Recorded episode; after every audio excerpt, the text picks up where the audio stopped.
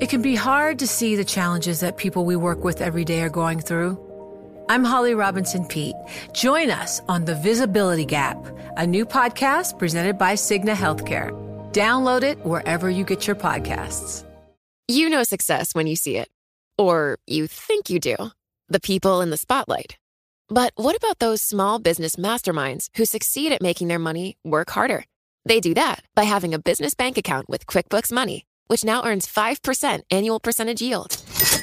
Making your money work as hard as you do? That's how you business differently. Learn more about QuickBooks Money at quickbooks.com slash 5APY. Banking services provided by Green Dot Bank, member FDIC. Only funds and envelopes earn APY. APY can change at any time.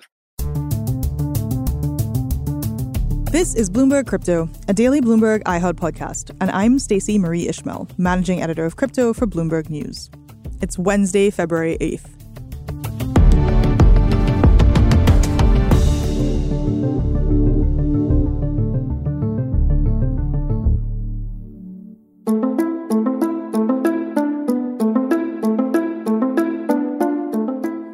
Markets, and Bitcoin especially, have had a strong start to the year so far. That's had a couple of interesting consequences for some of the more important players in the market, the Bitcoin miners themselves. 2023 has also seen a lot of pretty significant weather events that have affected the United States, including recent ice storms in Texas that left hundreds of thousands of people without power. Again.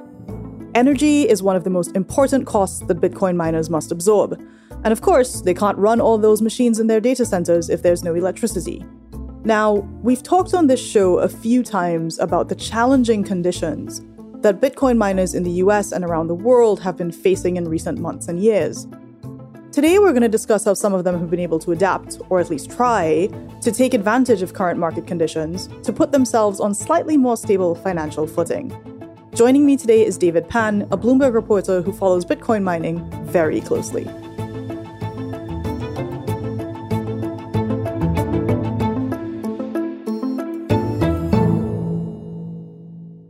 David, welcome back to the show. Thank you. Thank you for having me back.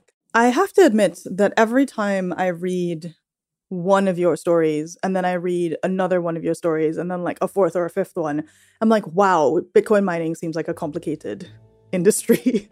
so, what we're going to do today is break down a little bit what we mean when we say Bitcoin miners, who some of these players are, and what's been happening to them over the past several months, and especially coming into the beginning of 2023.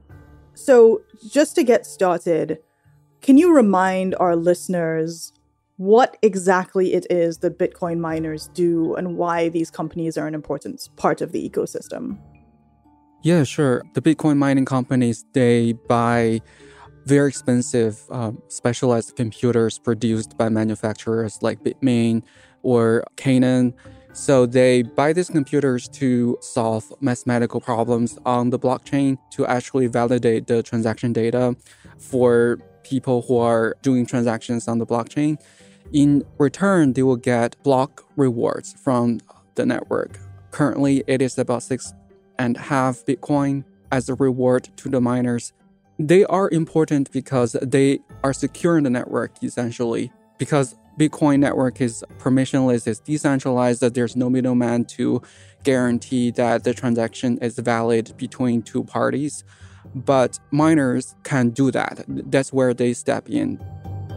So it sounds to me, based on what you're saying, the Bitcoin blockchain wouldn't work effectively, safely, scalably without the participation of these Bitcoin miners. Exactly. So that's actually the very first point of Bitcoin mining, you know, which is to secure the network, to validate the data on the network so that this can be a very trustworthy peer-to-peer payment network. But later, you know, it has another meaning, which is their financial abilities. For example, you know, at the very beginning of the Bitcoin blockchain, you can just use uh, personal computers to mine Bitcoin. But later, as more and more people get into this process with, you know, Bitcoin rising, so it becomes a very industrialized sector. You know, a lot of companies they're investing millions of dollars to actually design a specialized computer to compute the problems on bitcoin network that actually leads to increasing competition on the network uh, to compete for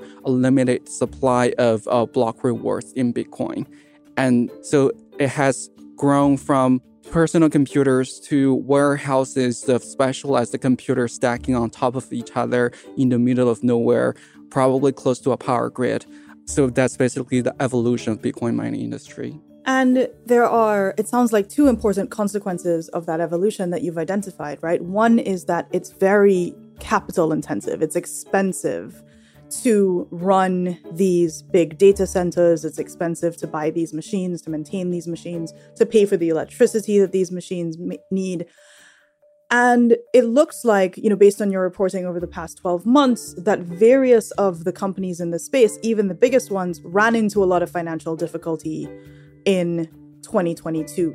Core Scientific, one of the biggest publicly traded companies creating or mining cryptocurrencies in the US, filed for bankruptcy protection. It blamed slumping Bitcoin prices. But some of them seem to have started 2023 in a much better situation than just a few months ago. So what's going on there? There are actually a variety of reasons why, you know, we, we're seeing a mixed performance from like different miners. But stepping back a little bit, we have to talk about the size of the loans these mining companies are taking. I mean, just looking at the public filings and also talking to private mining companies, we have as much as $4 billion just like in Bitcoin mining machine backed loans. And then you have Bitcoin backed loans, which is actually a more common, a popular financial tool for Bitcoin miners to raise money. And then you also have family office and, and the people from the TradFi sector who are funneling money into the sector by traditional financial channels. The miners have a variety of ways to raise money. And then we can talk about why some of them are doing better than others. It is because the leverage. Leverage as in the the debt that they have. Exactly. Looking at the balance sheet of the miners, and you can actually see they actually have a lot of debt. Their debt to equity ratio is very high. And then you have some other relatively healthy miners, for example, Hut 8, and they keep their operations in general very lean. So, like, they don't actually uh, want to expand very large projects they don't want to have like one gigawatt mining site in, in the next few years. And a one gigawatt, is that very big? That is very, very big. And another reason is that the timing of the debt. You know, uh, for example, uh, one of the best examples will be Marathon Digital Holdings. They actually borrowed money at a very low rate from Silvergate through a few credit facilities. So they're definitely less burdened with interest payments over time just because the timing when they took out the debt, the rate was really, really low. So that's another reason why, you know, some miners are doing better than others. Up next, you'll hear more from Bloomberg reporter David Pan on what will likely affect the prospects for Bitcoin miners in 2023.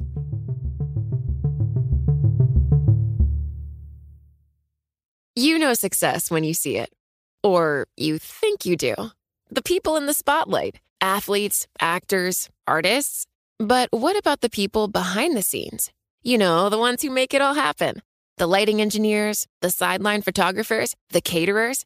They're small business masterminds. And if there's one thing they have in common, it's making their money work harder. That's why they have a business bank account with QuickBooks Money, where they are now earning a generous 5% annual percentage yield. Yes, 5% APY. Making your money work as hard as you do? That's how you business differently. Learn more about QuickBooks Money at quickbooks.com/slash 5APY. Banking services provided by Green Dot Bank, member FDIC. Only funds and envelopes earn APY. APY can change at any time. It can be hard to see the challenges that people we work with every day are going through. I'm Holly Robinson Peete. Join us on The Visibility Gap, a new podcast presented by Cigna Healthcare. Download it wherever you get your podcasts.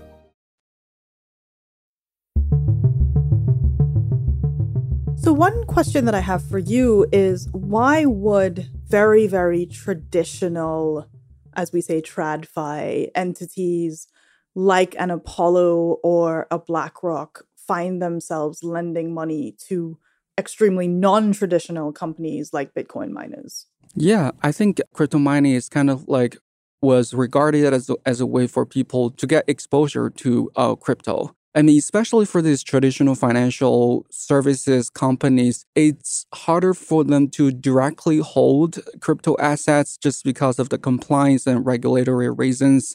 But getting into crypto mining companies who are publicly traded, that is much easier. For example, the convertible bond is a very conventional financial channel for mm-hmm. for big companies uh, to TradFi companies to get involved in crypto. And kind of looking forward, one of the things that has been true of January going into February is that crypto related stocks, whether it is banks, whether it is the exchanges, and to, to some extent the miners, that really got, I'll use the scientific term, hammered in 2022, have, you know, kind of like started the year with a rally. And various folks, analysts, investors are kind of asking, like, is this sustainable, right? Is there something fundamental that has shifted about the market? Or is just people just being like, whoo, finally, some not the worst news in the world? What are what are you hearing on the, the mining side of this conversation? Yeah, uh, so the miners, um, so there's a term called a miners uh, capitulation. When the Bitcoin price is going down, at the same time the hash rate is going down, and along with a, a few other conditions, when it hits those conditions, there will be a, a situation called a miner capitulation, which means the market has hit the bottom. So, and to be clear, that's not minor capitulation like M I N O R small. It's like minor capitulation, like the miners themselves yeah.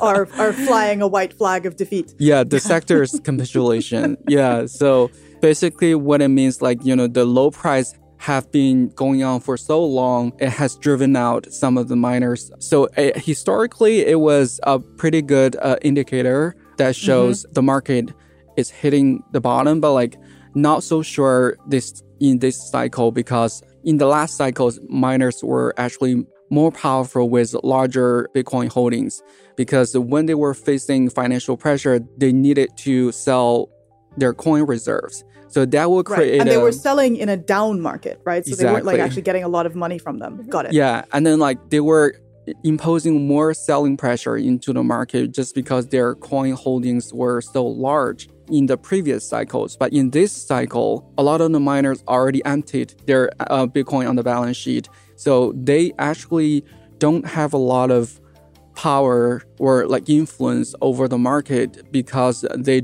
don't have as many coins as before. And I think you had just reported that one miner sold tokens for the very first time this year. Yeah, Marathon. Firstly, I think like the company do need to capture the higher prices uh, because I think they've learned the lesson along with so many other miners that maybe like you need to sell some of these coins. I mean, you can be a hodler. You you know you can hold hold on hold on forever, like uh, uh, hold on your dear life. But at the same time, I mean, is that a rational like decision for for a Bitcoin miner?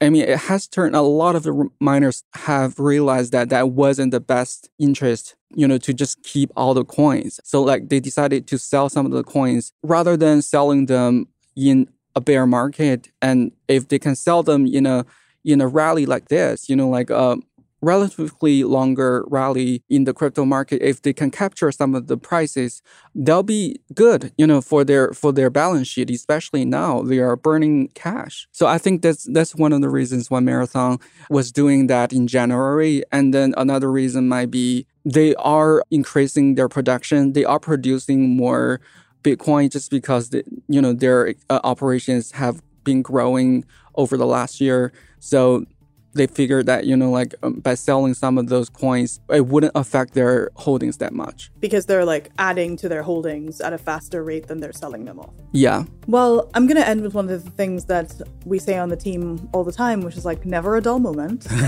So thank you as always for coming on the show. Thank you. That was bloomberg reporter david pan.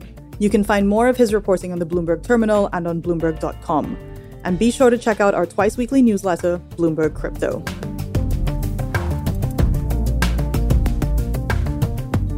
This is Bloomberg Crypto, a daily podcast from Bloomberg and iHeartRadio.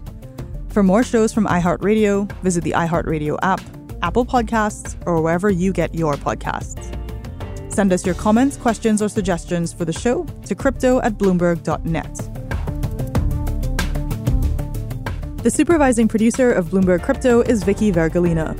Our senior producer is Janet Babin. Our producers are Mohammed Farouk and Sharon Barrero. Our associate producers are Ty Butler and Moses Undum. Desta Wonderad is our engineer.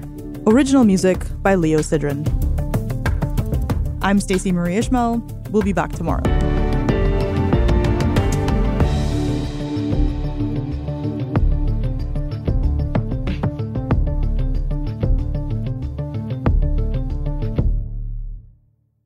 It can be hard to see the challenges that people we work with every day are going through. I'm Holly Robinson Peete. Join us on The Visibility Gap, a new podcast presented by Cigna Healthcare. Download it wherever you get your podcasts. What could you do if your data was working for you and not against you?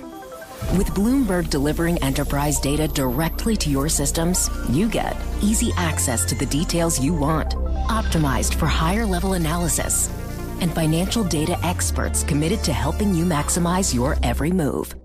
Our data is made for more, so you can show the world what you're made of. Visit Bloomberg.com slash enterprise data to learn more.